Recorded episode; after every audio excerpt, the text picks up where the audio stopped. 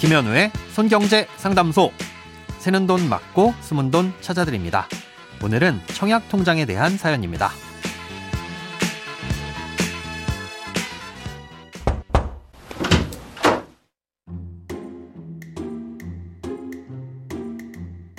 안녕하세요. 신혼 희망타운에 청약이 당첨되어 올해 중순 입주해서 살고 있는 30대 초반 신혼 부부입니다.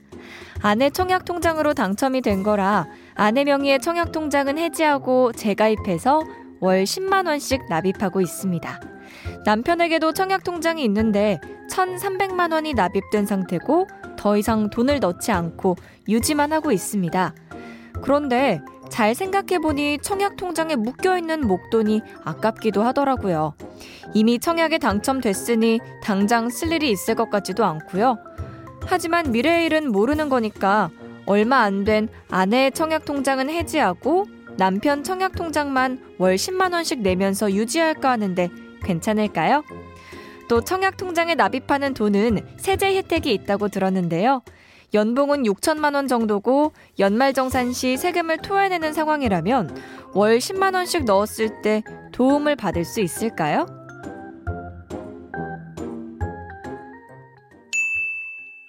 오늘은 청취자 김수현 님이 보내주신 사연입니다. 먼저 청약통장에 납입했을 때 받을 수 있는 소득공제 혜택에 대해 설명드리겠습니다. 청약통장에 납입하는 돈에 대해선 일부 소득공제를 해주기는 하는데요. 이 대상은 무주택 세대주이면서 총 급여액이 7천만 원 이하인 근로자여야 합니다. 사연자님 같은 경우엔 만약 임대형이라면 주택을 소유하는 게 아니기 때문에 소득공제 혜택을 받으실 수 있겠지만 청약통장을 해지하셨다는 걸로 봐선 임대형은 아닐 것으로 추측됩니다. 그렇다면 소득공제 혜택은 받을 수 없겠죠.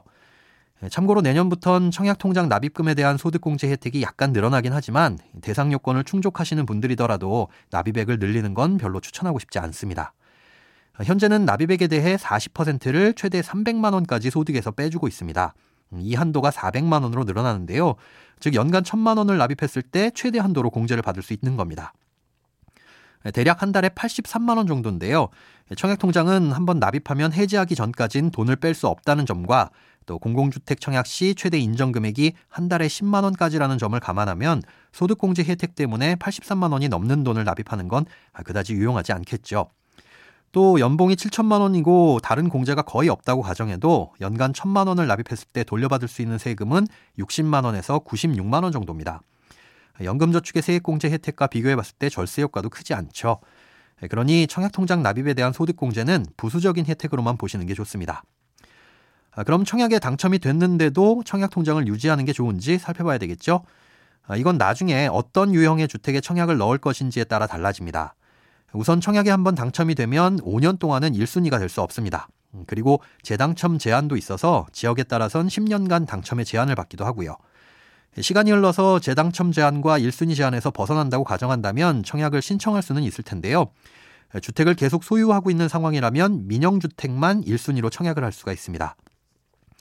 예, 하지만 민영주택의 경우 가점제를 적용하는 아파트는 무주택 기간을 보는데 아, 유주택 상태이니 점수를 전혀 받을 수가 없습니다. 아, 인기가 있는 지역일수록 당첨 가능성은 희박하겠죠. 예, 그럼 무작위로 당첨자를 선정하는 추첨제 적용 아파트에 청약을 넣으셔야 하는데요. 이 추첨제 아파트는 공급되는 지역과 면적에 따라서 20%에서 100%의 물량이 공급됩니다. 아, 이런 민영 아파트에 청약을 넣으실 계획이라면 지역별 예치금을 충족하셔야 되는데요. 모든 면적과 모든 지역에서 청약을 할 수 있는 금액은 1,500만 원입니다. 이 금액을 초과해서 넣으실 필요는 없다는 뜻이죠. 예, 공공주택에 청약을 하려면 기본적으로 무주택이어야만 합니다. 예, 만약 지금 소유하고 계신 주택을 처분하게 된다면 그 이후에는 청약을 넣으실 수 있는데요. 공공주택은 면적에 따라 납입 금액이나 횟수로 당첨자를 선정합니다. 아, 이때 무주택이었던 기간을 보기는 하는데 이 3년 이상만 유지하면 기간이 오래된다고 해서 더 유리하거나 하지는 않습니다. 예, 그러니 언젠가 집을 팔고 공공주택에 청약을 넣으실 계획이라면 10만 원씩 꾸준히 납입을 하시는 게 좋습니다. 돈에 관련된 어떤 고민이든 상관없습니다. imbc.com 손에 잡히는 경제 홈페이지로 들어오셔서 고민 상담 게시판에 사연 남겨주세요. 새는 돈 맞고 숨은 돈 찾아드리는 손경제 상담소. 내일 다시 만나요.